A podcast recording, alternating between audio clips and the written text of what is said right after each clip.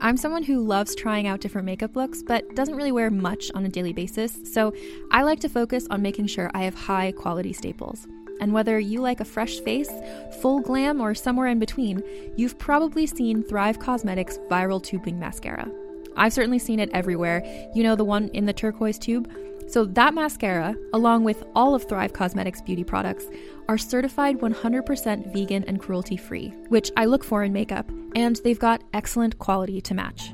And something I didn't know from all the mascara videos I've seen is that for every product sold, Thrive Causemetics donates either that same product, another product that is needed more, or a monetary donation. They've worked with over 500 nonprofits to help with a wide range of causes like supporting cancer survivors, people experiencing homelessness, education access, and so much more.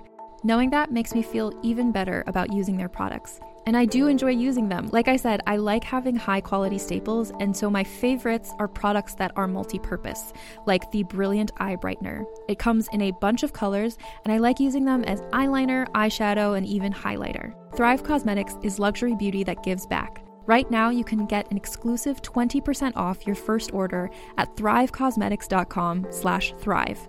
That's Thrive Causemetics, C-A-U-S-E-M-E-T-I-C-S dot com slash thrive for 20% off your first order. Hey there. Ever wonder what happens to all those amazing screenplays that never make it to the big screen? Wonder no more. Welcome to Table Read Podcast, where we bring those undiscovered gems to life. Picture this talented actors giving incredible performances with the occasional laugh or blooper thrown in, produced by award winning pros. From drama to comedy, TV pilots to feature films, there's something for everyone. And guess what? We release new episodes every week, so don't forget to hit that subscribe button. Table Read Podcast, where great stories finally get their chance to shine.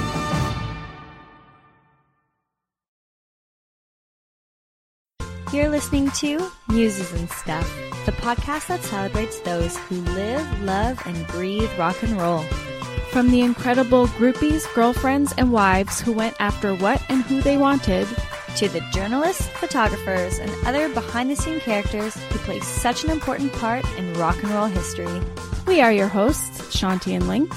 Thanks for listening and enjoy the show.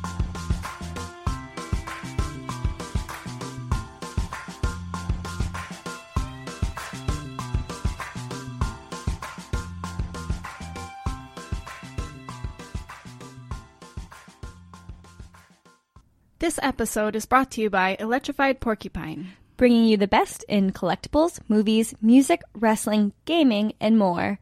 Check it out at electrifiedporcupine.com. Hey there, this is Christian Swain from the Rock and Roll Archaeology Project. Rock and Roll Archaeology? What's that you say?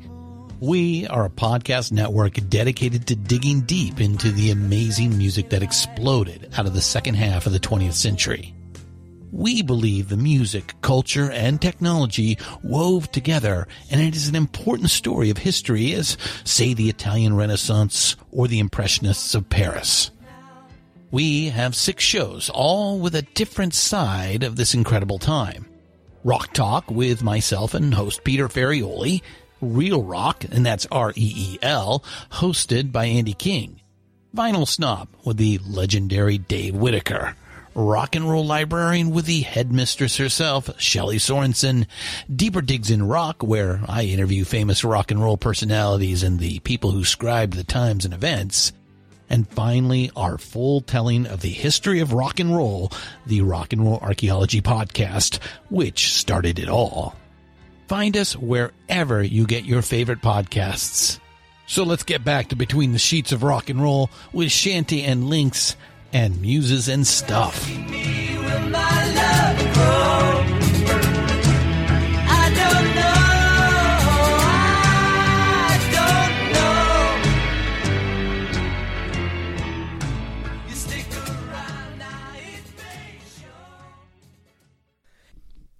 Hi, Lynx. Hey, how's it going? Great. So I'm good. So happy that you're here, I'm happy to be here. and I'm excited about this one. Um, you're always excited. I am. I am, especially about ones I know nothing about, and this is definitely one of those. So, Well, thank you for sending me this book. You are so good at finding um, these women, and you are such you're a friggin' hero. so uh, you actually directed me to the book and the woman and the episode that I'm going to be telling you today. Yeah, this is exciting. hmm You know what else is exciting? What? I'm going to New York Ah, this weekend. I'm so jealous. I so wish I could be going with you. It's my first time, and so expect lots of Instagram stories. Yeah. Um, vintage shopping. yeah. I'm gonna just walk around. You gotta tell me some of the places you're going. Yeah, I will. I'll show Give you my you some- itinerary after. Yeah. I got some vintage shops that you might be into. Okay. Perfect. Cool. Um, and for our lovely listeners who are listening in real time, as they call it, happy Valentine's Day. Yeah. oh, yeah. This is kind of special, isn't it? Yeah, I mean, we like to talk about love all of the time, every episode, every day. Um, but that's yeah. Happy Love Day. So, Yes. Today I'm going to tell you about a woman named Pauline Butcher, Yes. and she has a book called Freak Out: My Life with Frank Zappa. Perfect title. Isn't it? Perfect title. So, um, my mom really liked Frank Zappa. Ooh. so I remember her mentioning that, and then when I was gonna type up the episode, I was like, I'm gonna ask her exactly what about Frank Zappa, especially learning more about him, watching his um his thing on Netflix, and then reading this book. It's like my mom.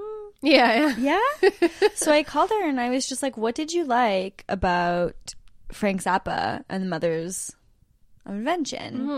And um, she said because it came out at this time, the age that she was, she was in her second year of college. It was the summer of her second year of college, and she said that it just made a lot of sense to her.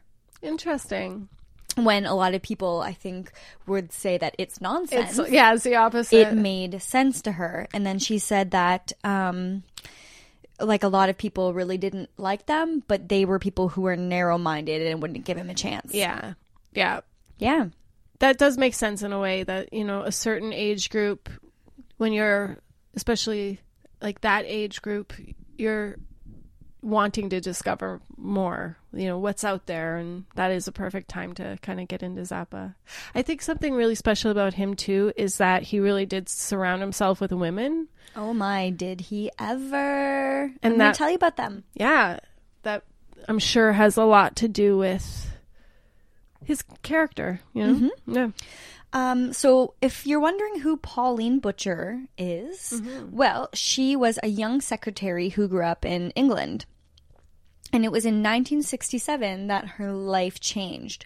So, her job consisted of like typing menus, adverts, film scripts, um, novels for like hopeful hopeful writers. And so her and like a bunch of other girls, they would run around town with like portable typewriters or notebooks and they would travel to hotel rooms or private homes. And uh, she said that they had some clientele that were important people indeed.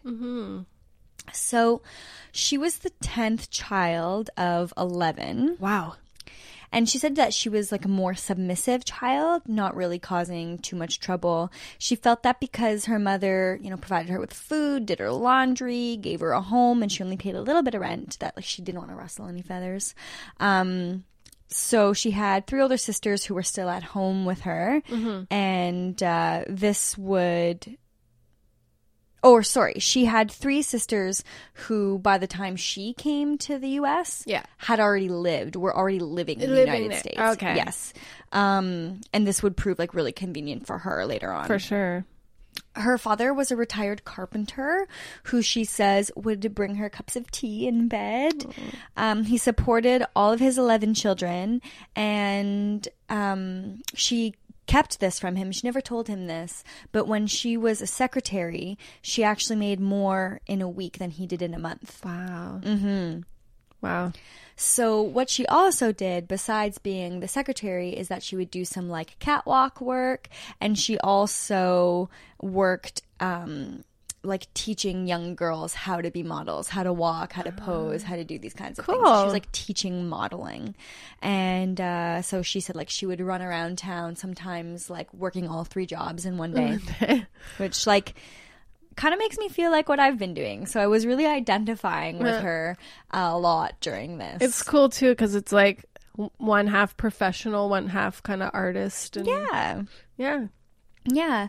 Um so yeah, she said that she made more in a week than he did in a month from simply prancing up and down a, ca- a catwalk and bashing a typewriter.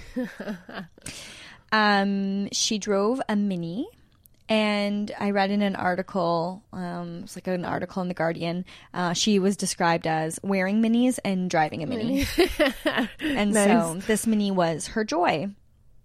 One day she was at the office and like, nobody was picking up the phone. I think the person that was actually supposed to like pick up the phone and then tell the girls where they were going like wasn't in, so she picked up the phone. Cool. And it's a good thing she did because um, there was a job uh, to go to a hotel room. Um, and she asked all of the girls, "Does anybody want this job?" Everybody, nobody wanted it, so she said, "Okay, Pauline Butcher will will be there." And um, the person on the other end said, "It's for Mr. Zappa, room 412." Wow. Yeah. So she had always wanted to be a journalist. So being a typist made her feel like she had missed her calling and that she had lost her chance to become a mm. writer. When she was only 22, she met this man, a journalist at a party, and he told her that she was too she was too late. So What? like journalists like sh- they start when they're 16, they yeah. And so basically her dream was squashed. It's never too late. Well, I think that that's very true. um, journalism was her dream job, and although she wasn't unhappy, her life wasn't as exciting as she thought that it would be. Until, of course, Yes. she met Frank Zappa. Talk about exciting. Um, she hadn't found a guy that she was crazy about. You know, 22, Yeah. England. Like at this point, like in in the 60s, like girls were starting to settle down. Um, instead, she decided to save all of her money and travel. She had this penchant, like I said, for wearing very short skirts.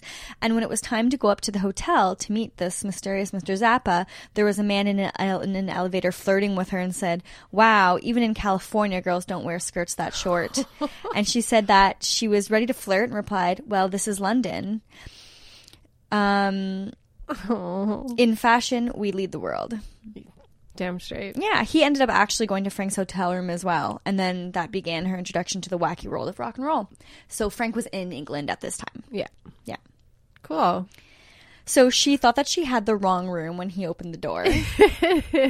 um, because like many people who would just see Frank Zappa, nobody took him seriously, but Yeah. really he was one of the most serious men in the whole world. Yeah. Um, so what she was doing there was Frank wanted her to type up the l- lyrics on a tape that he had, and he wanted them by the next day. One of the guys in the hotel room said to Pauline, "This guy is a musical genius. Stick by him, and you'll go far." Wise words. Pauline describes Frank's appearance and says that he looked like no other living creature I'd seen.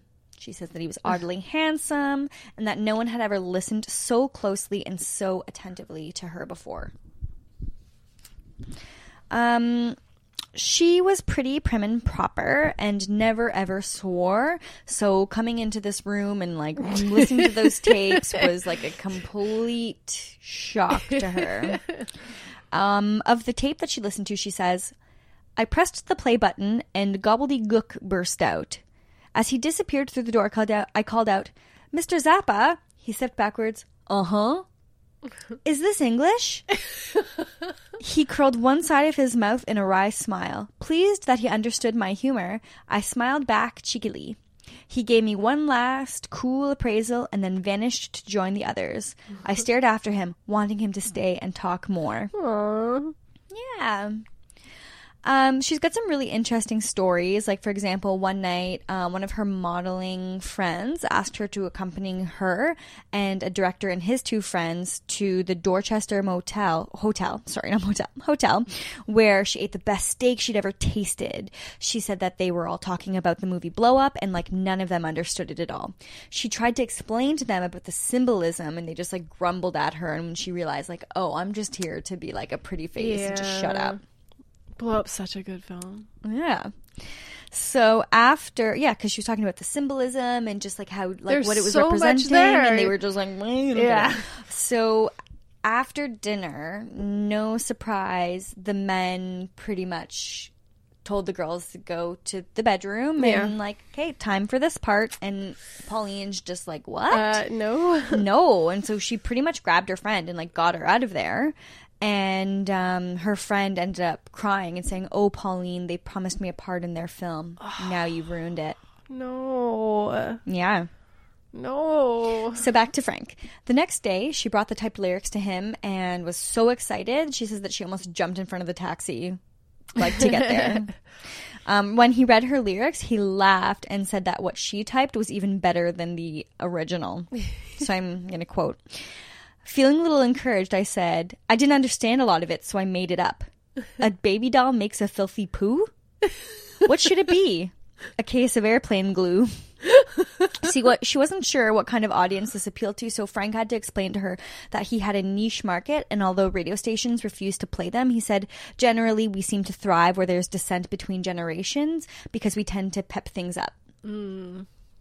She discussed his lyrics, basically called them immoral, and although she was kind of afraid that he'd kick her out, he patiently explained things to which she dictated, such as he so he said, "Take this down." He crossed his legs and leaned one elbow on his knee, his cigarette poised while he collected his thoughts. Presumably because of my puzzlement with some of the lyrics, he felt compelled to dictate an explanation for each of the tracks. Plastic people are the insincere assholes who run almost everybody's country. Vegetables are people who are inactive in a society and who do not live up to their responsibilities. The Duke of Prunes is a surrealistic love song, and the words prune me, cheese me are transmuted from the basic fuck me, suck me till my eyes roll back, baby. Imagine how she must have felt like never, never, like never even uttering these words before, and now all of a sudden she's writing them Yeah. down. So I'm going to continue. She writes. Please. He raced on, clearly enjoying himself, hugging one bare foot over his knee. Brown Shoes Don't Make It is a song about the unfortunate people who manufacture inequitable laws and ordinances, perhaps unaware of the fact that the restrictions they place on the young people in society are the result of their own sexual frustrations. Dirty old men have no business running your country. Amazing. I love that like it sounds like it's nonsense, but there's so much thought put behind all those crazy words. Yeah, and I love how my mom was apparently picking up on this stuff. So after he read her typed lyrics, he corrected them. He invited her to go to a speakeasy. There was definitely sparks of energy between them, and she was very interested and very keen to spend more time with him. At the speakeasy, she describes boys with Beatles haircuts with Pattie Boyd lookalikes. So I always knew that there were boys who were imitating the Beatles, but I totally forgot that there were probably so many girls imitating Yeah. Pattie Boyd as well. Yeah. So people were definitely staring at them, and some people were going like, "Hey, that's Frank Zappa." And so to be silly, they did a little dance all the way to their table. um, that night, Eric Clapton came up to Frank's tables because it's not a Muses episode if we don't mention Eric Clapton somehow getting in, getting in here. I just watched his documentary. It was so good. Is what? Um, I think it was called like Life in Twelve Bars or something.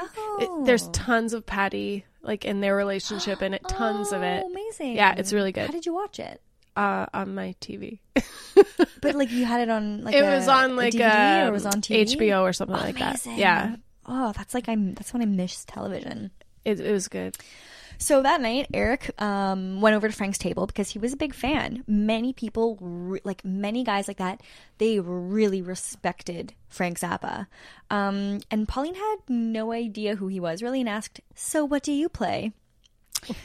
Yeah, she did have some interest in music. Um, she did like the Beatles. she had seen the Animals and Jimi Hendrix, but she was pretty embarrassed, and she eventually went home hoping that she would see Frank again.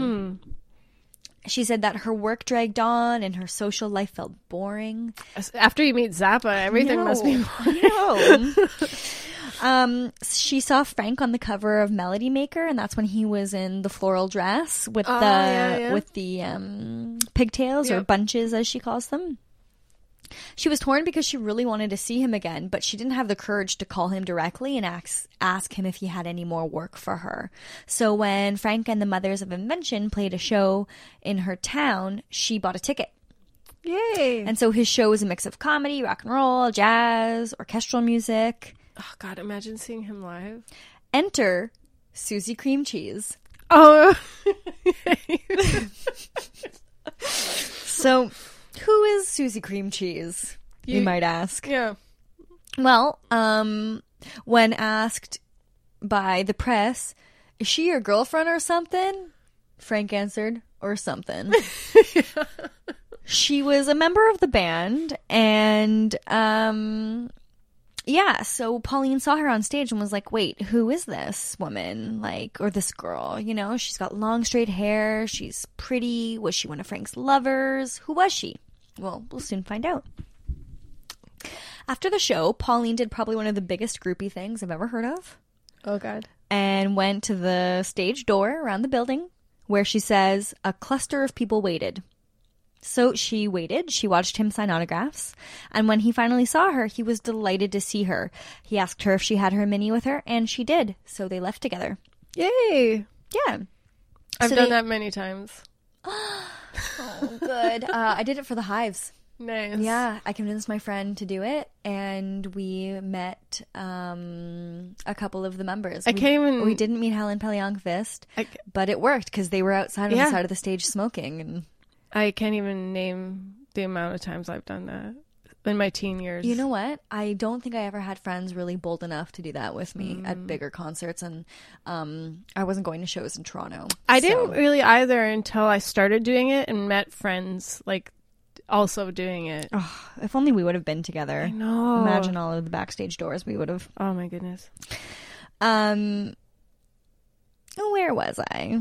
Susie Cream Cheese. They got in the van. Okay, so the they uh, went to a party where Susie Cream Cheese arrived with Jeff Beck and Ronnie Wood, Amazing. and she reintroduced them to Frank, and then like made a beeline for Pauline because she was really curious. She was curious about Pauline. Yeah. Pauline was curious about her. So pretty much right away, she asked Pauline if her and Frank had had sex, but not quite in those words. Yeah. Like it was kind of like. So did Fishing you guys around. fuck? Is that's exactly what it was. Um, and Pauline kind of like snapped back, like kind of like none of your business, and like what? So what if we had? Would you have been jealous? And so, anyways, The They little didn't get like girl. yeah, they didn't get off on like the best foot, but they ended up becoming friends as much as you can kind of become friends with. Well, I'll get to, I'll get to the drama Uh, of the uh. log cabin and Oh, I'm with excited. Gail and everything. Um, but Susie Cream Cheese was kind of like uh, territorial over Frank in a way and said she'd kind of like been there from the beginning and that she was the one that introduced Gail to Frank and I don't think Ah. she was very happy that she'd gotten like a kind of second in line and I got you. And like, um, yeah, who's this new woman in, entering the picture? and honestly like I'm not even clear on if they did have a relationship or not I wouldn't put it past them and for that to happen but um anyways her name uh was Pam and Pauline calls her Pam's because her last name starts with a Z. I wrote it down somewhere. But the reason why she called her Pam's instead of Pam was because there was another Pamela hanging around with the Yes. Zappas. Our girl, Pamela Des Barres. Amazing. Um, at the time, Pamela Miller, because at this time, Pamela was only 19. Oh wow, yeah. But we're going to get into that. We need to ask Miss P about her too. We do. We need to ask Miss P about Susie Cream Cheese and about Pauline Butcher. Yeah. Because wait until you hear about oh. how much Pauline was involved with the GTOs. Yeah, please. Okay. Oh, this keeps getting better. Yeah. So eventually, Pauline and Frank left and went back to his hotel room. Um, he asked her if she'd like to get high, to which she replied no, which was the right answer because, as we know, Frank was very, very against drugs. Yeah. Um, he tried to get close to her on the bed, but she distanced them, and he asked her questions about her job and relationships, asking her if she got any nookie with her clients. he was always asking people about sex. Always, always, always, always. They continued to chat, and Pauline says that Frank made her feel like she had worth. They talked until they were both exhausted, and he helped her with her coat and said that he had a great time. Awesome. Mm-hmm. Four months later, in January of 1968, she went to Washington to visit her sisters. They all had families there, and she knew that Frank lived in New York. So Herb, Frank's manager, I think he was, said that she could call whenever she was in town, and so she did. So Herb took her out to dinner and then um, would eventually bring her over to Frank's house. But during dinner, something happened that Pauline was not expecting. She got some insight into Frank's home life, which she didn't know about. Oh. Okay. She didn't, She didn't know. know about Gail? No. Wow. Frank had never mentioned it. Hmm. She also didn't know that they had a child. Wow. So she says, I happily stabbed into my food, looking forward with even more anticipation to my forthcoming meeting with Frank, unaware that a pothole was waiting to swallow me up. Herb said, Have you met Gail before? Gail? Frank's wife. I attempted not to change the expression on my face. They got married last September. Oh. Before their tour? I muttered. How odd, he never said. I searched my mind back to that night at the Royal Garden Hotel, trying to remember any mention, any hint of a wife. We talked about the band, the concert, Susie Cream Cheese, the war in Vietnam, but I would have remembered if he mentioned that he was married, news that would have stopped me in my tracks. Married men were just off my radar. Wow. It's probably good she didn't know because maybe she wouldn't have contacted them. Oh, I never thought of it that way. Yep. Yeah. Yeah. So she went to Greenwich Village. Greenwich? Did I say that right? Greenwich. I better get it right before I actually go to New York. How come there's a W in there if it's It's just. I'm not going to argue with it. there. At least. I'm not going to make the mistake mistake of Greenwich, which I pro- I think I did in like one of the first 3 episodes of this podcast. Greenwich. I'm sorry. Okay, so that's where Frank and Gail lived, and it was actually Gail who opened the door for her. And I'm going to read to you what she said. Please. I'm Gail, she said and held out her hand. I took it and said formally, How do you do? She gave me a little smile, almost shy. She was extremely pretty, like Brigitte Bardot, minus the makeup. Her light brown hair tousled, tousled and uncombed. She wore tight jeans with a roll neck black jumper and bare feet. Come on in, she said. And so Gail made her a cup of tea. She was really confused. Why was she there? Why did he invite her? Gail sat by Frank's feet and eyed Pauline, and Pauline knew that this was the gaze of a woman, a woman that indicated that like Frank was hers. Yeah. Um, Gail talked about English pop stars she had known, and when Pauline asked how she had met them, Gail said this, which I think is super cute and hilarious. You go to clubs and you stand there, and before you know it, Gerry and the Pacemakers, or Jimmy Page, or Jeff Beck is standing next to you. You know? no, Oh, yeah, I know. no, I They're didn't always know. just there. Besides her stunning prettiness, Gail had a soft, unthreatening, almost bashful air. I could imagine boys scrambling over themselves to reach her. Tall and angular, I lacked that kind of appeal. If I stood around in a club, that's where I would stay for the rest of the evening, alone. Yeah. Um, so Frank was very different here, as you can imagine. Oh, yeah, I bet. distant and really into the music that they were listening to. And that's when she realized that when you're listening to music with Frank Zappa, you listen to the music and you don't talk. So she desperately wanted a few minutes alone with Frank and thought that when it was time to leave, that maybe he would walk her to the door. But it was Gail who walked her to the door and hailed her the cab. And Gail just kind of, when Pauline said, like, thanks for having me. Gail was kind of like, oh, you know, it's not a big deal. Um, Frank always has people over guys, girls, weirdos. so once again, Gail's sort of like, this is my house. Paul, yeah, and Pauline's bubble was kind of burst. Yeah. and, um, so she ended up, you know, leaving. So Pauline ended up staying in the States until April. Wow. Yeah. And just kind of hopping from one sister to another, she says, enjoying a life of leisure. That's lovely. Yeah. But Frank had given her his phone number um, that night. I guess he just like put it into her hand. And before she left um, the States, she called him because she figured, why give it to me if he didn't want Yeah. like if you don't want me to use it. And so um, over the phone, Frank had mentioned that he wanted to write a book, like a political book, and offered Pauline the opportunity to type it up Perfect. in California. Amazing. Yeah. Amazing. So what a dream, you know, Hollywood, rock stars, writing, and a step closer to her ultimate goal. Yeah. So um, she saw Susie Cream Cheese again, whose full name was Pam Zarubica. Um, and she immediately told Pauline that she doesn't get along well with Gail, um, yada, yada, yada. There was like a lot of, there was at the beginning of the book, I actually wasn't sure if I was going to end up enjoying it because there was a lot of kind of bad talk about Gail, about Pam, about like the people, like just she just really turned her nose up to a lot of people. And actually, I talked to our doll Taylor. Yeah. Taylor interviewed Pauline. I know. And so I was halfway through the book, and I was like, she just is talking shit all the time about everybody. Yeah. But she really comes around. Okay. So So she's she's talking about her first impressions, not you know what what she's left hmm, with. like she, there was apparently a lot of bickering and a lot of like cat fighting and a lot of like women kind of issues happening in the house like i think it was might have been like a dominance thing Yeah. honestly like if you get a bunch of women who are all pretty much like wanting to have some part in frank's life and, And they're all strong. they're all strong women like you were gonna have some of that like For sure. And also like you're all so young. I mean that's true If they were in their 30s, it, it would probably have come out differently. yeah Yeah. yeah so i i left out a lot of the like kind of pettiness bickering. the Yeah. bickering and Great. but I, I'll keep in some of the things that I think are just like relevant. Perfect. Um,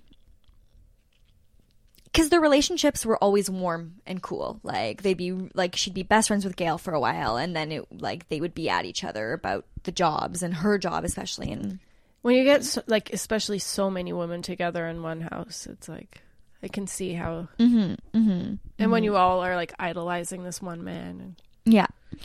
Um so Frank did come on to Pauline again, like tickling her, kissing her, and she really really wanted the job and she was actually worried that by like turning him down that she would wound his ego and this is like a really interesting part of the book where she does talk about that kind of stuff about like about the men about men and their ego but anyways to her delight even though she didn't because she's like he's married and i'm Yeah. no so she did not ever Go there. go there and um he still like he gave her the job he still Yeah. wanted her to have the job like she was expecting a call like oh sorry actually this book's not yeah, happening like he's not a creep. He, He's not like well You'll I get this say job. that like Frank Zappa like I love him I do Yeah. and I love what he did for the GTOs I love what he did for women but no like yeah he was still a creep still a creep. Okay. So, anyways, she got paid seventy dollars a week, and um, she was supplied with a room in his house, and was kind of promised like food as well. But Gail didn't prove to be much of a cook. Okay. Yeah. um, so that's when she moved into the log cabin in Laurel Canyon. Um, he told her it's in the hills overlooking Hollywood. It has 14 bedrooms, seven bathrooms, and caves underneath that will turn into a recording studio. There's a swimming pool, and get this, it has a tree house. It's like a magic like playland. Yeah. Oh, well, that's what it sounds like. Yeah. But actually, kind of like the Clapton Castle that we mm. mentioned in a few episodes, like it wasn't exactly what it seemed. Like the idea of it is cool, Yeah. and it did have a work like a fully working bowling uh, bowling alley underneath. But that was like the only, ironically, it was the only working thing in the house. like when she arrived, she was just like, "Oh my god!" Yeah. Like the like it was the walls were stained the mm. it was just the, there was no hot water. But when she first arrived one of the first people that she met at the house was christine Oh. who would later become miss christine. Yes. because christine is the babysitter. So i'll read you what she wrote I'm Christine. I'm the babysitter. She giggled and offered me her r- limp wrist. Welcome to the log cabin. Tall and stick thin, her hair was a mass of frizz with silver paper and ribbons woven, woven into it. She wore a see through blouse that shadowed nipples on a flat, bony chest, a white frill for a skirt she'd tied at the waist with mauve chiffon, and bright pink tights. From her China doll face, large blue eyes stared as if she were blind. Hmm. Mm-hmm. So people were always dropping by the log cabin. Strange looking people, either extremely ugly or very beautiful. so she was disappointed with the state of her room, black dirty marks on the walls, stains on the ceiling, ceiling and a standing lamp with no shade or bulb. so she had her work cut out for her. But she said the room was large and it did have like a few windows that of the view of the beautiful foliage. Cool. Yeah. Um, at this time, Gail and Frank had little Moon Unit, who was just a little baby. And um, like I said, she came to not rely on Gail for much, even going as far to say that Gail had three speeds slow, very slow, and stop. Okay. Um, shortly after moving in, she was given a job to transcribe the tapes of a woman interviewing Frank about the influence of the 1950s on the present day rock scene. And she was kind of jealous because she wanted to be the one doing the interview, Yeah. not typing it up. Um, meanwhile, she was meeting all of the other freaks. That's Yeah. what they were called, the freaks who hung around. Calvin was one, and who lived up in the treehouse. He was really cute. He did like art design. He was kind of the artist around the house. He took photos. Um, Christine's friend Sandra. Yes. Mm, So they're starting to be introduced, our girls. Uh, she wrote letters home, felt lots of mixed emotions living there, and took down Christine's story in shorthand at Frank's request. Christine talked about her look and said, To other people, when they look at us, it looks like it all looks really nasty, but when you get right down to it, Pamela and Sparky are virgins.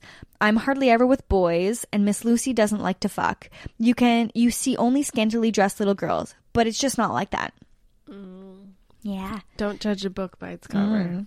Other people who dropped by were Joni Mitchell, David Crosby, um, but it, like she didn't really know who they were. Stephen Stills, Graham Nash, Mama Cass, Grace Slick. All the Laurel Canyon. Yeah, Regulars. Yeah, and shout out to our doll Jacqueline because the Monkees lived up the road. Yes. She said that once word got around that Frank Zappa had moved into the log cabin, the house filled with freaks, hippies, musicians, and groupies. Nice. So, of course, my favorite part of this book is whenever she talked about the GTOs, who actually weren't the GTOs yet. Yeah. At first, I wasn't thrilled about the way she talked about them, but she really came around and she really warmed up and she really grew to love them. It's interesting, yeah, because she really was an outsider, this kind of stuffy British woman coming into this, you know, wild world. She was the freak to them. Yeah, she was the exactly. with like her done up hair and her like and her little straight laced pretty kind of attitude. Even though she had a short short skirt, like it always like matched. I'm sure it always looked Yeah. great. Yeah. Um, so apart from pop stars, um, there grew up around Frank's tolerant and non judgmental presence as a group of weirdos and hangers on, all poor in purse, all searching for a different life, the dropouts of society. Hmm. I didn't hate them, but I certainly looked down my nose, superior and lofty. Mostly they were Christine's ragamuffin friends, Sparky, Pamela, Sandra, and Lucy. Just as weird looking as Christine, they each dressed in their own quirky way, wearing cobbled together garments. A noisy, ragged bunch, they carried themselves with casual abandon and took pride in lounging about the kitchen, telling wild stories about their adventures in what sounded like a foreign language. Where it's at, gross, out of sight, groovy, hung up. Still, Frank obviously thought there was something genuine about them, and I knew I should try to be charitable and feel as he did. He never complained, even when he came back from interviews and they were practicing their dancing in the living room.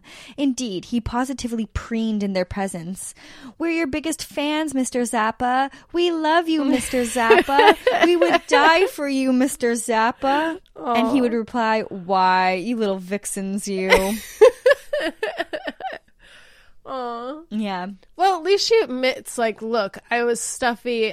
I, you know, I acted this way, and that she was, you know, realizing I need to be more open. Yeah. Um, she began she began attending concerts and you know in true fashion of our episodes she would stand on the side of the stage. Um, she tells a pretty funny story about Eric Clapton coming up on stage and like with Frank and people not really caring about him. Um, at this time the girls would go on stage and dance. Um, she thought that they were crude with their sexual overtones. But Gail loved them. Of course. Um, she was proud and happy to be in the in crowd. Um, and she said about Frank, with his nonchalance yet commanding manner on stage, there was no one else like him. Frank did not watch television or read newspapers. So when Pauline um, was living at the canyon, neither did she. Wow.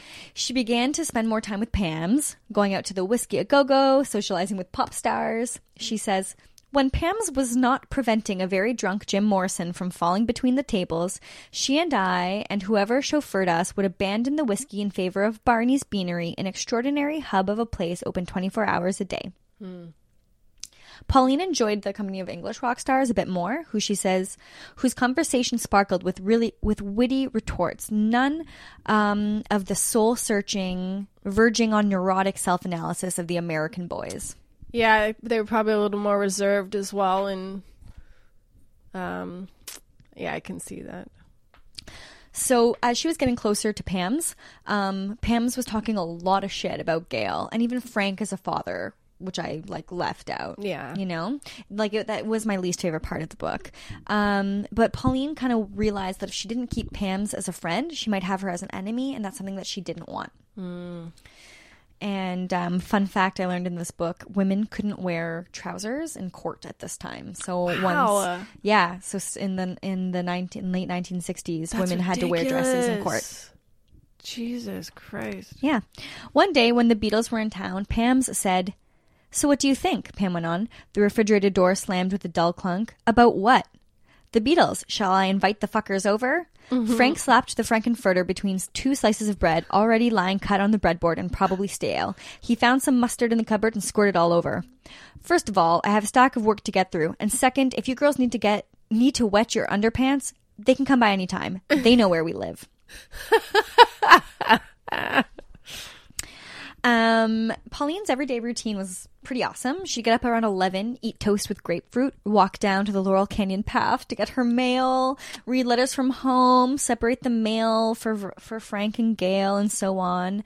And she was beginning to have some issues with Gail because Gail was really keeping an eye on her, really getting into her business. Um, like they would fight over who would sort the mail. Um, she was finding that Pam's had a heaviness to her, which was hard to live with. And um, even though she had squabbles with Gail, she Mm-hmm. found Gail a little bit easier to live with. But she did use the name scallywag, manipulator, and interfering busybody Oh. in in in talking about Gail. Wow. I, I mean, it must be weird being a wife, a new wife, especially, and a mother, and like you're trying to figure out your role as in this new family, and then you have all these other women like taking roles that normally, you know, would be yours, and I mean that that must have been like a really weird Yeah, space. for sure. Yeah, I wish Gail could have written a book. I know. Frank wanted her to, Oh, and she said she was too busy with like the kids and stuff. oh. Yeah, yeah. Um, so despite all the squabbles, um, she loved living there. And when she wrote home, she told them that there was no place that she would rather be. She even talks about having no interest in going out on dates or finding a boyfriend because she was too involved in her job and decorating her room. Wow. Yeah. She loved her relaxed and easy lifestyle, chose her work hours, but she was useless in the kitchen. And because Gail wasn't cooking for her, she pretty much needed to teach herself how to eat Yeah. or to how to cook. Um, because when she was younger, she had been banished from the kitchen by her five older sisters, but she was taught at the log cabin how to fry an egg. so she learned how to do that for herself. Baby steps. Yeah. She hadn't spent any alone time with Frank and ended up on a work routine with him that kept her up all night and then sleeping all day. And in terms of Frank's eating patterns and just like weird routines, I thought it was interesting to note that he never ever spent time in the kitchen and always ate alone. hmm Um, he could always be found, as Pauline writes, hunched at his desk or he'd shift across to the piano bench, contort one bare foot over his knee, a cup of coffee by his side, a cigarette burning in the ashtray, and start tinkling the keys. Hmm. Yeah, she loved to sit on the steps outside of her room and just like watch him make music. Yeah. She talks about how the Mothers of Invention came by and um, how Frank ended up becoming their leader. Like, you know, how he composed songs. So, like, if you want more information about, like, the band and his relationship with the band and the squabbles that were going on with them and their issues, like, read the book for sure. Awesome. Great. She continued to, unsho- to attend shows, and the freaks continued to dance on stage. And by this point, we know that it's our girls. Yeah. And around this time, she noticed that um, Frank did have other women around. For example, a young woman named Gemma. Um, she talked about how Calvin, Christine, Gail, Moon, Sandra, Sparky, Pamela, and Lucy would all come over and watch movies. Um, she says that everyone who lived in the house, including Gail, borrowed money from her. Um, Captain Beefheart comes in at this point, a huge man with a band that would fill the kitchen. When she asked him why he chose the name Captain Beefheart, he replied, Who's Captain Beefheart? Who's Captain Cook? Who's cooking tonight? Who's tight? Well, there you Uh, go. As per usual, Pam's tried to get Pauline to date him, and as per usual, Pauline declined. Um, yeah. So Calvin was up in his treehouse. Dick and Pam's were out, and so when Christine's friends, Lucy, Sandra, Pamela, and Sparky, bowled in with shrieks of laughter, she writes, I almost welcomed them in. Frank came through and welcomed them too, his mood visibly lifting. They were dressed in 1930s gear, white complexions, eyebrows painted like Marlene Dietrich. Dietrich. Dietrich, thank you. Marlena. Marlena, thanks. I obviously don't know who that is. Old Hollywood. You are much more cultured in old Hollywood than I am. Dark red lipstick, slinky pink satin gowns, and smooth hair rolled at the ends. They looked so stunning, I just did not recognize them. Calvin dived around taking photographs, and they fell into poses like professional models. Frank even went so far as to invite them to dance again at the Mother's concert in Anaheim on Saturday. Grudgingly, I had to admit that they had a certain panache, an infectious joie de vivre. Hmm. Yeah. So Frank talked about groupies in his article for Life magazine that he was commissioned to write, and he said, "Girls who devote devote their lives to pop music are one of the most beautiful products of the sexual revolution." Damn straight. And so was the birth of the GTOs. Yes. And just for a refresher, um, you know, we'll let everyone know that we have a beautiful special relationship with Pamela Des Barres, Yes. who is an original member of the GTOs, Mm-hmm. which is like so amazing. I can't even believe it. I know. It's yeah. I know. Um, so I'll, I'll tell you about, and our listeners, they don't know, how the GTOs came to be. During Frank and the Mother's concert in Anaheim, the girls arrived dressed up as babies with plastic bibs and diapers, sucking on lollipops and their hair in pigtails. They originally called themselves the Laurel Canyon Ballet Company, and it was Lucy who was the one that recommended the GTO name, Girls Together Outrageously, which could also be substituted for Girls Together Only, Girls Together Often, Outlandishly, although Pauline has suggested to Ian, who is a member of the Mother's Band, Girls Together Off Puttingly. She was coming around to liking the girls though, and says that maybe she did judge them too harshly at first and that she should break out of my English straitjacket and be more tolerant. Yeah, you should. Um, but the girls actually weren't allowed to perform that night because once the Anaheim officials saw Pamela's nipple peeking out from under her bib, they would not let them on stage. Miss P. I love her. I know. I know. Um, what Christine would say about the other girls and herself is super interesting. So getting to know the other GTOs from Pauline's perspe- perspective was really interesting. I loved it.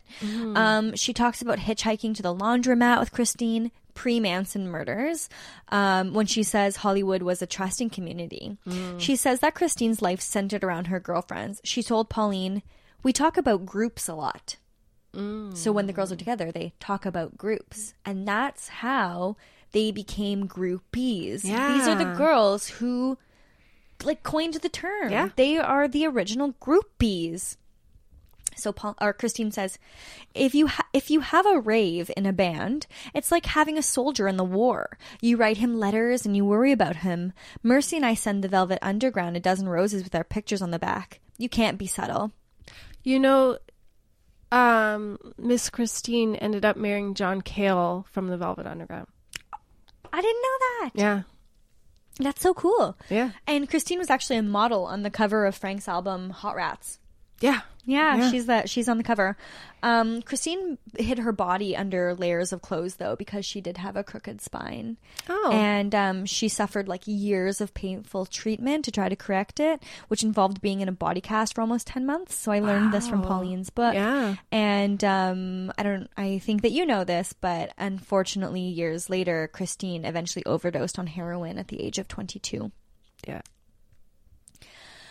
Hmm, but before that, Pauline um, was taking care of Frank's fan club, and um, she mentions who his like typical mother's fan is. Mm-hmm.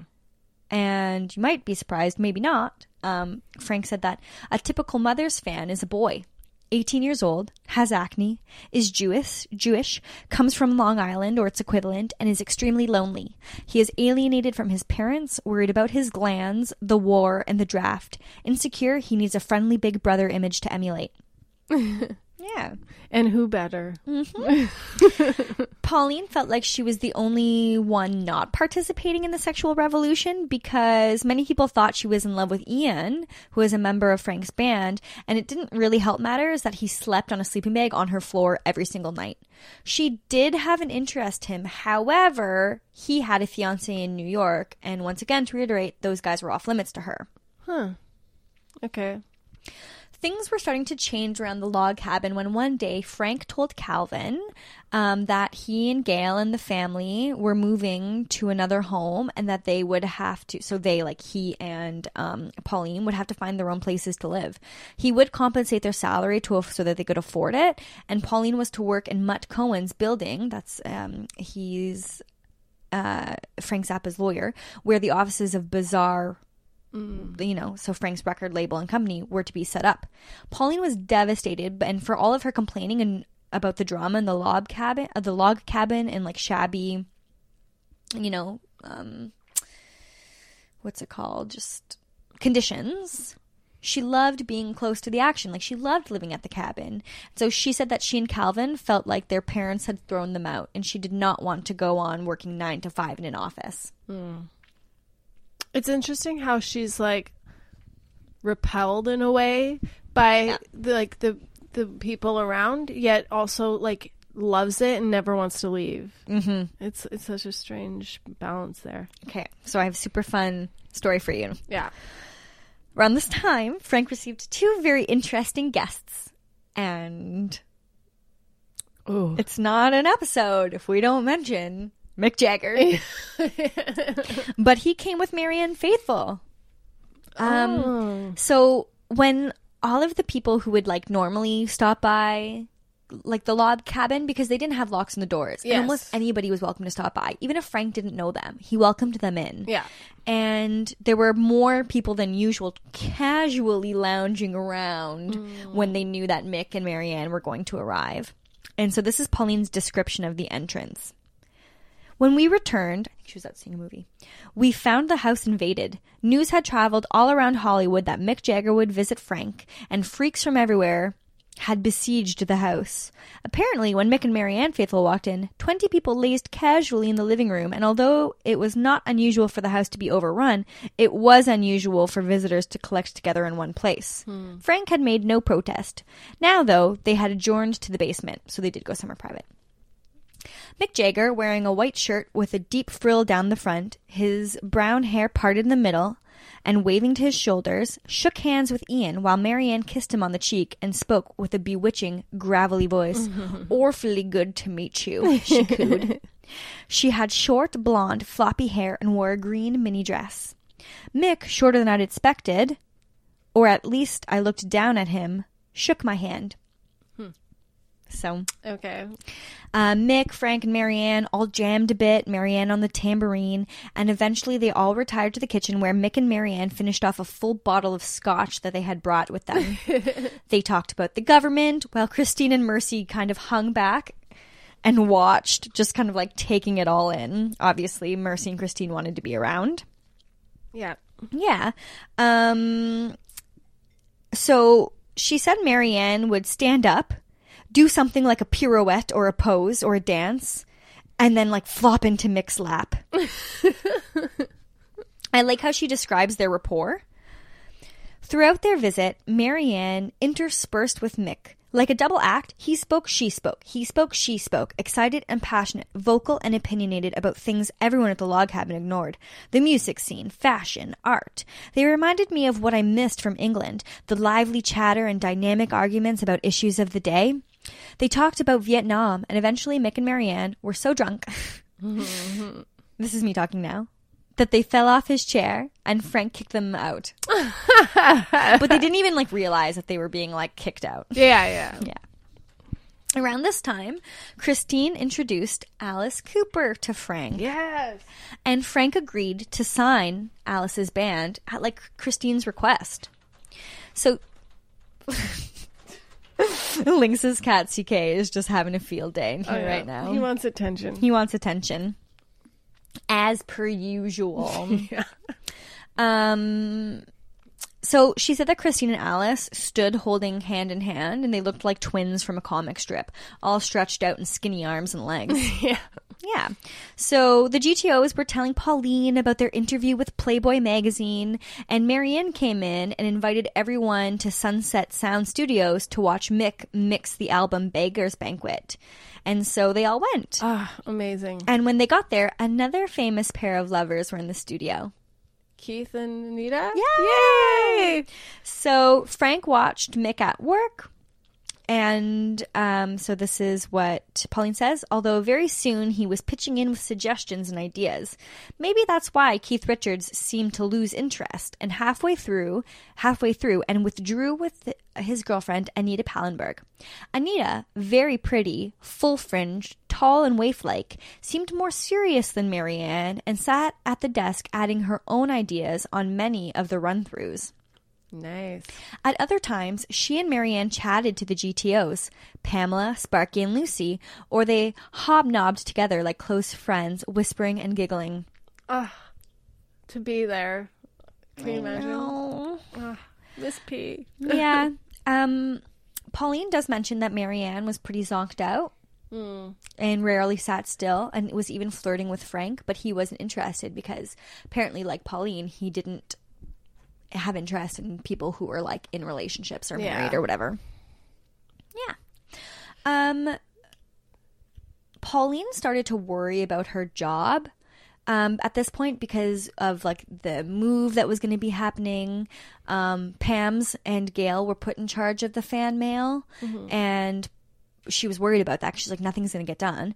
And Pauline was realizing that Frank actually didn't have a desire to write that political book that he Yeah, told her about say, what happened to before she moved to Laurel Canyon. And Pam's actually told Pauline that Gail was intending on getting her fired. Whether or not that's true, like Pam's did seem to get off on being the bearer of bad news. Yeah. Um, Pauline talks about her moods, like they mimicked the atmosphere of the house, very topsy turvy. You know, like could be there could be so much bitchiness between a friendly service, backbiting, hostility, but also delightful sessions of mad fun and joy. I paraphrased there. Yeah. Um, many people at the cabin thought that Pauline came from an upper class family, and she didn't like correct them. And she said that she altered her accent slightly to a crisp BBC sound. Sound. Yeah. Um, the GTOs were starting to sing at the Frank Zappa and the Mothers of Invention shows. Um, and while Pauline worried about her job after talking to Herb, Frank told her that he did have another job for her and not to worry. He told Pauline to type up Pamela's diaries. Wow. Yeah. Wow. Frank said about them, she has a whole stack of them. I've seen a couple and they're pretty racy. That's amazing that even back then he recognized like there's this is worthwhile. Like we need to save these. We need Yeah. Wow. Yeah. Frank added some more members to the GTOs to add some, as she says, much needed oomph. She described Pamela as ardent and keen, and I think later on, yeah, later on for sure, the most professional of the bunch, Ah. our Pamela. That Um, makes sense. So this is when Mercy and Cinderella joined. I just realized it's Cinderella that married John Cale. Oh, okay, not not Christine. Yeah. Okay. It was the other C. So now they were seven. Um, Frank told them that he believed that they had real rock and roll potential. He told them to come up to come up with 12 original songs and he would record them. Pam's was worried about this because she was afraid that they would replace her as Suzy Creamcheese. She told Pauline that they were thieves, lesbians, and junkies.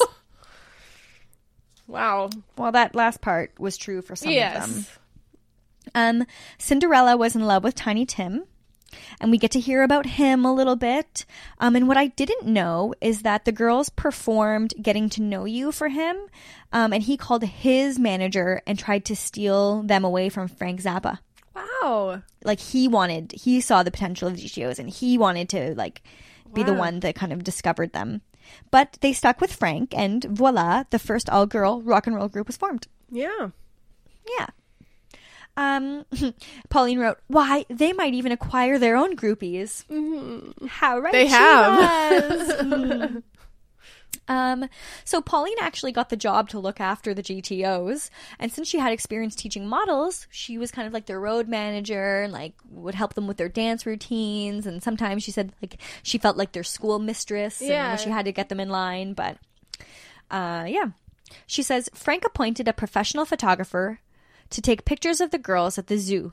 Feeling unwell, with a muzzy head and drained of all energy after days of excruciating pains in my abdomen, despite taking painkillers, I trailed around the lion and monkey cages while the girls, dressed in their most wacky outfits, struck attitudes that drew as many spectators as the animals. she also continued to work on the fan club, which ended up being called the United Mutations. Interesting. Yeah. So Gail talked about her groupie days as well. And Pauline writes Gail had no inhibitions when talking about her groupie days and the various people she'd had flings with. She thrilled us with stories about Terence Donovan, the famous English fashion photographer. He made love, she said, like a sergeant major. He issues orders with a loud voice ringing out right leg up, left arm down, turn to the right, belly side over. Very amusing, as Gail could be. I liked her delight in the comic and absurd. Even her shambolic lifestyle was beginning to grow on me. So Pauline began typing up Pamela's diaries, of which she had 14 of, and then enter Cynthia Plaster Caster because Frank was introduced to her by Eric Clapton. Jesus. He just gets everywhere. Yeah. And so he brought Pauline three of Cynthia's diaries to transcribe as well. Cool. So Frank really was a visionary. Um, Pauline said Frank seemed convinced that because of the 60s sexual, revol- sexual revolution, an explosion of interest in girls' sexual behavior would follow and a market for their journals would soon open up. Secretly, I felt disappointed in Frank. What could I learn from this grubby and tacky stuff? There was something refreshing about their uninhibited voices, their willingness to express whatever came into their heads.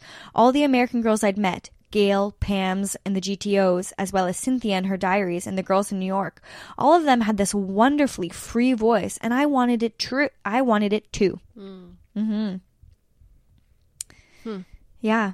I had thought they were irrelevant, inconsequential, the dregs of society, but now, as they'd seeped into my consciousness, in comparison with their spontaneous, unbridled flair, I felt rigid, taut, and unmovable. Wow. Yeah. So she talks about warming up to Mercy, and um, as she did with all of the other girls.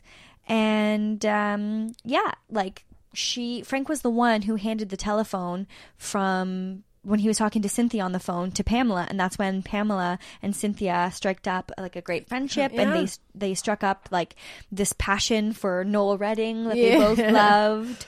Um, the GTOs gave Frank their lyrics and he laughed at them, called them inspiring. Meanwhile, like Paulina's sitting here watching all of this and documenting it all, you know? Yeah. Which is so cool. Like he had an actual secretary documenting all this stuff. Um, and it's funny because my cousin asked me the other day, like, why would Frank Zappa need a secretary?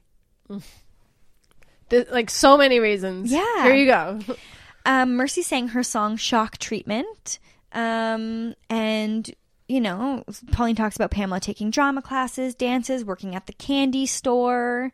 Um, and she says she admired her energy and drive, and with her beautiful angelic face and blonde tresses, would surely succeed. Yeah. Originally, Frank wanted to publish Pamela and Cynthia's diaries together, but Pamela didn't want that.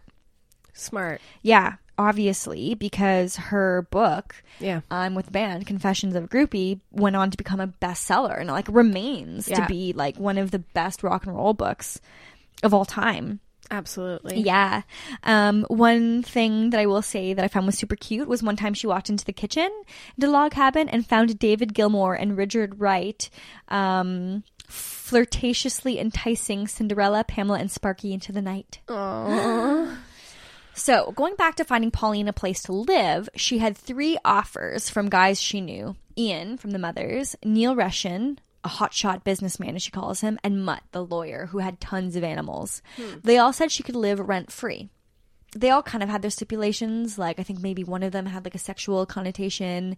Um, you know, with Ian and his girlfriend, she thought maybe that wasn't a good idea. She eventually accepted Mutt's offer, where she had her own room on Woodrow Wilson Drive, um, like half a mile from where Frank and Gail's new house was. Plus, it had a swimming pool. Um, she said she dreaded the day on September 6th, 1968. Um, she was answering fan mail and the desk was literally taken out from under her and she had to move out. She says, in September 1968, the Mothers of Invention left for a five week European tour. And while they were gone, I splunged into mothering the GTOs, those wacky girls who never ceased to amaze, amuse, and surprise me. Frank had been right and I had been wrong. Whereas before I had seen a disheveled, immoral bunch, now when they swore like troopers, fell into squabbles with each other, or confessed that they were too stoned to work, I would shake my head and smile indulgently. I learned that, just as Christine had said, so Pamela and Sparky at 19 were still virgins, though that would soon change. Christine led a life of sexual abstinence. Lucy had a camp boyfriend who dressed like Beau Brummell, while Cinderella still hung out with Tiny Tim, who did not believe in sex before marriage. Even Mercy, for all her flamboyance and eyes like a raccoon, did not attempt to attract boys. Only Sandra, who looked 12 years old, with her small cameo face, showed any sexual appetite. Wow. Mm-hmm. I'm so glad that she's, you know, realizing it, it, uh, and especially realizing it while still in it, and not like you know decades later. Like, why? Why was I like this? Yeah. Um, she was beginning to enjoy going out with the girls. Everyone would pay them attention. And even Sammy Davis once asked them if they were professionals. so, like, you know, there's so, like, the book goes on and there's so many chapters about the GTOs, their lyrics about Captain Beefheart, pubescent love, groupie life. It was honestly such a lovely surprise. Yeah. Um, you know, Pauline really asks herself how she could have originally criticized them as they were showing burgeoning talent and impressive effort.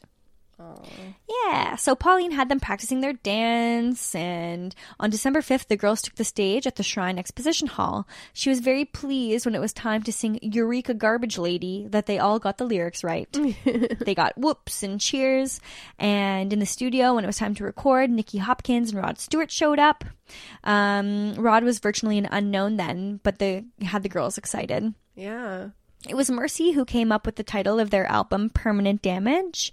And the girl's reputation was really starting to grow around Hollywood. And um, it was around this time that the girls did their famous photo shoot for Rolling Stone magazine. Mercy, of course, is on the cover. The Yeah. girls have their spreads. And at the photo shoot, Pauline ran into George Harrison and Pattie Boyd and asked him, Have you heard of the GTOs? And he said, I've heard rumors. So for work, she was typing up Pamela's now 30 diaries and Cynthia's 10, or um, the script for for Frank's film Uncle Meat, and working until like 3 in the morning. She'd then hang out with Gail and everyone at the house and was welcomed by Gail into their new home as if she was one of her own. Hmm. Yeah, so I think that the relationship actually got better once she moved out. No doubt. Mm-hmm, mm-hmm.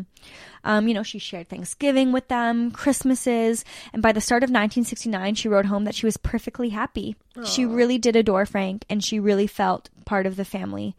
She said, No longer looking in, I was in. Beautiful. Yeah. Gail was pregnant again, and around this time, Christine, Mercy, and Cinderella were found with syringes, heroin, and cocaine and taken to jail. Frank immediately canceled their contract and stopped any work on their album. Wow. She says that journalists were beginning to acknowledge acknowledge Frank as a unique figure in the music scene, um, a composer and a songwriter who pushed the boundaries of what was musically acceptable. Like you know, they always talked about him like he was a weirdo, but they were really beginning to see him for the genius that he was: serious, quiet, and intelligent. And you know how old Frank was at this time? No. Twenty eight. Oh my god. I know. Wow. Wow. Pauline got her green card, and Frank got over his anger with the girls and called Pamela and Sparky back to the studio to finish the recording on Permanent Damage. This is pretty funny. She says that Pamela, Pamela and Sparky considered themselves the Lennon and McCartney of the GTOs. Pamela, I love you so much. So seven GTOs actually went down to four. Sandra was having a baby. Sparky left, but they kept on. Mm-hmm. Um, atmosphere in the canyon really did change because Sharon Tate's murder, Yeah. you know, that did happen less than five miles away from where they lived. Um, romance did eventually come calling for Pauline when she met a, na- a man named Fred Wolf at a barbecue at her and Mutt's house. Um, she was now being courted by a film producer, rich and celebrated in Hollywood. She said that the next two months were full of romance because she always told Frank that like he was all about lust and she always needed a connection. She wanted to be in love, really, if she were if she was going to be in a relationship. So they went along Sunset Boulevard to the Pacific Ocean. Um, this guy kind of ended up being, I think, emotionally like pretty verbally abusive. Yeah. So they didn't last too long. Um, in November of 1969, she typed up the last of the groupie papers, which Pamela's diaries ended up being called, which ended up being like 900 pages. Wow. When she visited England, her friends treated her like a mini celebrity. She says, While my friends married and had babies, commuted each day to humdrum jobs, I lived in the heart of Laurel Canyon, the most happening rock and roll caveat in the world. Wasn't that glamour for you? I thought it was. Yet after the initial euphoria had worn off, my friend's true feelings began to emerge. Pat, the proud mother of Polly, her first baby, said, It wouldn't suit me to travel so much. I need roots. I need to be settled. A veiled attempt to reset the balance. I hate it when people do that. Like, let people have what they want. You know, you don't need to make negative comments. Yeah. But like man, jealous. I know. I, yeah. Yeah. I mean, you're really showing your cards when Yeah. you do that. Yeah. She talks about Gail possibly writing her own book, as I mentioned before. Frank's and Frank wanted um, her to write a book about like his groupies, but she never did. She talked about meeting Linda Ronstadt, her beauty, and like Linda not even knowing how beautiful she was. About Frank being with women on the road. Gail pretty much put up with Frank's relationships, and just as so long as he didn't bring them into the house. So anytime he had mentioned like wanting a girl, like one of his girls, to move in or to be a part of like a kind of a three relationship, Gail really put her foot down. Yeah. Or and sometimes she would even leave, and then he'd be like, "Okay, Good. okay, I won't do Yeah. it." Like, Uh, yeah, you listen to me. yeah, Yeah. So do you remember Calvin, who I talked about, who kind of lived in that little tree house, Yep. and The artist? uh, yeah, actually, they got into a bit of a relationship.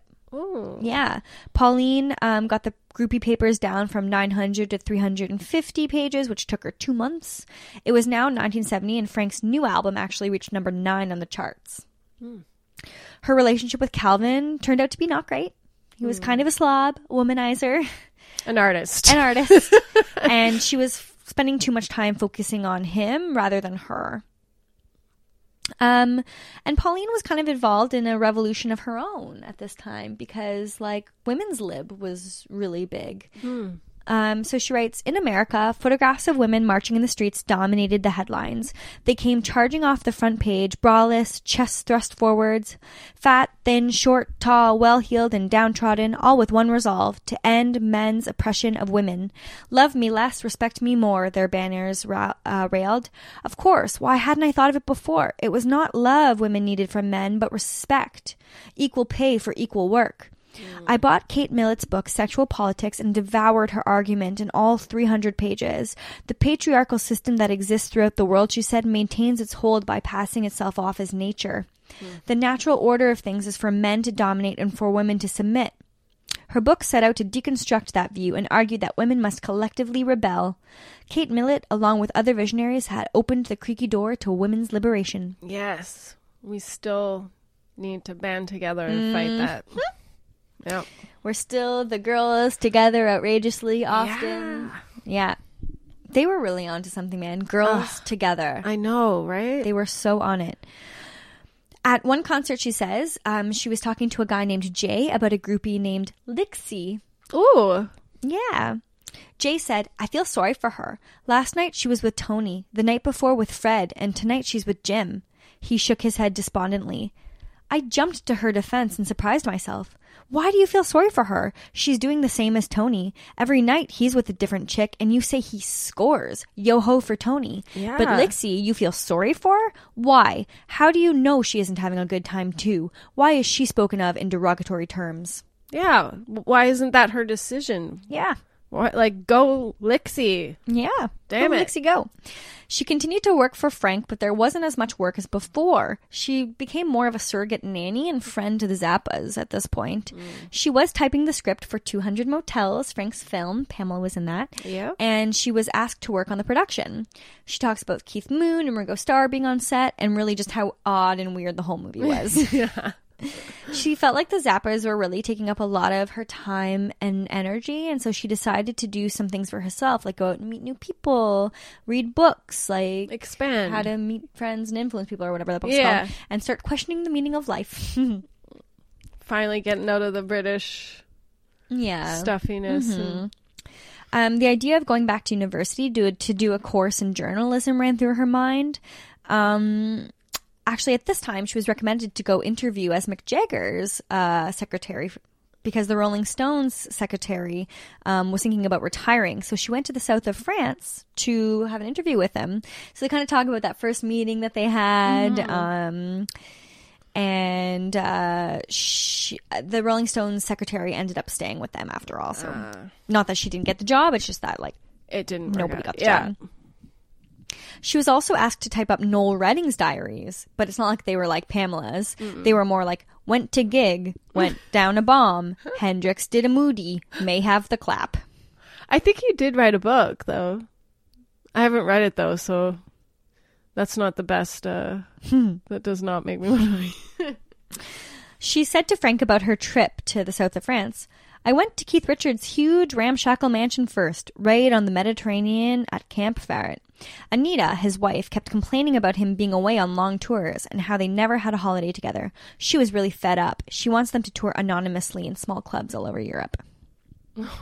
okay. Yeah. So Pauline went back to England in 1972 and she had surgery on her ears, which had like really bugged her for years. It kind of, she had a really hard time hearing. She hmm. had, like, she was starting, like, her vision was starting to get kind of messed up. Um, Frank was in the hospital for a while. Um, something had happened with a fan at a show. Yikes.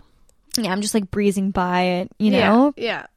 but um yeah so she ended up like staying in england finished typing noel's diaries and took up some secretarial work on the side and of frank pauline says years later i interviewed frank in london and challenged him Uh, on some points. He was staying at the hyde park hotel and made a lonely figure in the immersed dour sitting room decorated in dull muted colors it was 17 April 1988, a few weeks before he disbanded his band, his last band, over a contentious issue, and five years before he died of prostate cancer at the age of 53. He'd survived 20 years in the music business and produced 50 albums, an extraordinary compilation of social commentary, satire, doo-wop, jazz, and progressive orchestrations, several of the albums reaching the top half of the American charts. He'd received six Grammy nominations, a Grammy for Jazz from Hell, and another for Best Rock Instrumental Performance on Sofa. All the while, no one had played his records on the radio, and yet over 20 years, he's sold enough records to make him a rich man. Hmm. In Europe and across America, they both reviled and revered him, revered him. Even John Lennon, when he visited Frank, had been deferential. I may be popular, but he is the real thing. Wow. Pauline decided to stay in England and to start like building an identity of her own that mm. wasn't linked or attached to Frank Zappa. Yeah. Because for the longest time, when people found out about her relationship, her with the family, with Frank, it was just always about Frank. It was always mm. about how did you meet him? Tell me about him. And it was a bit much for her. So over the years, she mentioned his name less and less until after a while, she didn't mention his name at all. Yeah. Gail would send her le- letters of love, asking her when she was coming back and saying, you know, the kids miss you and we love you. That's so sweet. Yeah. In closing, Yeah. I'll say, um, she says, it had been my good fortune to meet Frank Zappa on that fateful day in August 1967, and I had reaped all the benefits and goodness from that union, its own education of sorts. Now it was time to fly from him just as I'd flown from my own family five years earlier. No longer content to be a bit part player in someone else's drama, I wanted to be the heroine in my own show, plow my own furrow, stir my own waves, and paint the future with my own brush. That's beautiful. Yeah. That's so great. Yeah. So she did go to P- Cambridge. She did a psychology degree. She married a fellow student. She began teaching. Um, she had a son. And then when her son like left home to go to university, it was kind of time to start writing her Writing the story story. and kind of and she sort of got to kind of live her dream as a, a journalist in a way because she was part of this scene and now she she got to write about it. And i guess at the time you don't realize it but like that is an important role. She was there observing taking everything down and yeah, yeah she had her place there. Absolutely. yeah. That's that's me it's like fantastic. I, that was great. Okay, good. Yeah. I'm like, I feel like, you know, the episodes are getting longer and we just want to add in so much, but it's like, we can't put everything in that we want to. So, But in a way, that's always- good because hopefully it gives people more incentive to also buy the book. Yeah. Um, I'm definitely going to read the book. I want to get all those little details in about the GTOs, especially, yeah. and, and how Zappa worked and everything for Yeah. sure. Yeah. Yeah. Ah, that was so good. It was nice to spend time there. You know, like when that's the beauty of the book is, you know, you're spending time in Laurel Canyon. It's friggin' cold outside, but it's like you go Mm-hmm. Yeah. there and it's like you're there. It's and the for best. our people who are just like, oh, I just wish that we could go back to that time. It's like, you know what? you can. Pauline Yeah. Butcher brings you there. Yeah. So thanks, Pauline. And um, hopefully, you know, we're going to try to find her and Yeah, for sure. um, maybe get a hold of her one Taylor. of these days. Yeah. And once uh, Taylor um, finds the article that she wrote, she said she's going to send it to us so then we can post it. Perfect. Yeah. I remember when she, uh, I think that's how I found out about the book, actually. Oh, wonderful. So thanks, Taylor doll. Yeah. Okay. This was great. The, uh, yeah. Okay. That's it. That's all, folks. Yeah. Thank you for your hard work. Thank you for leading me to this. Of course. And uh, have a great day, everybody. And we'll see you next week. Yeah. Have fun in New York. Thank you. Bye. Bye. Contained herein are the heresies of Radolf Burntwine, erstwhile monk turned traveling medical investigator.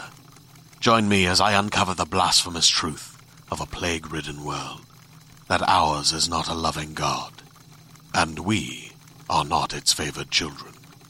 The heresies of Radolf Burntwine, coming January 2nd, wherever podcasts are available.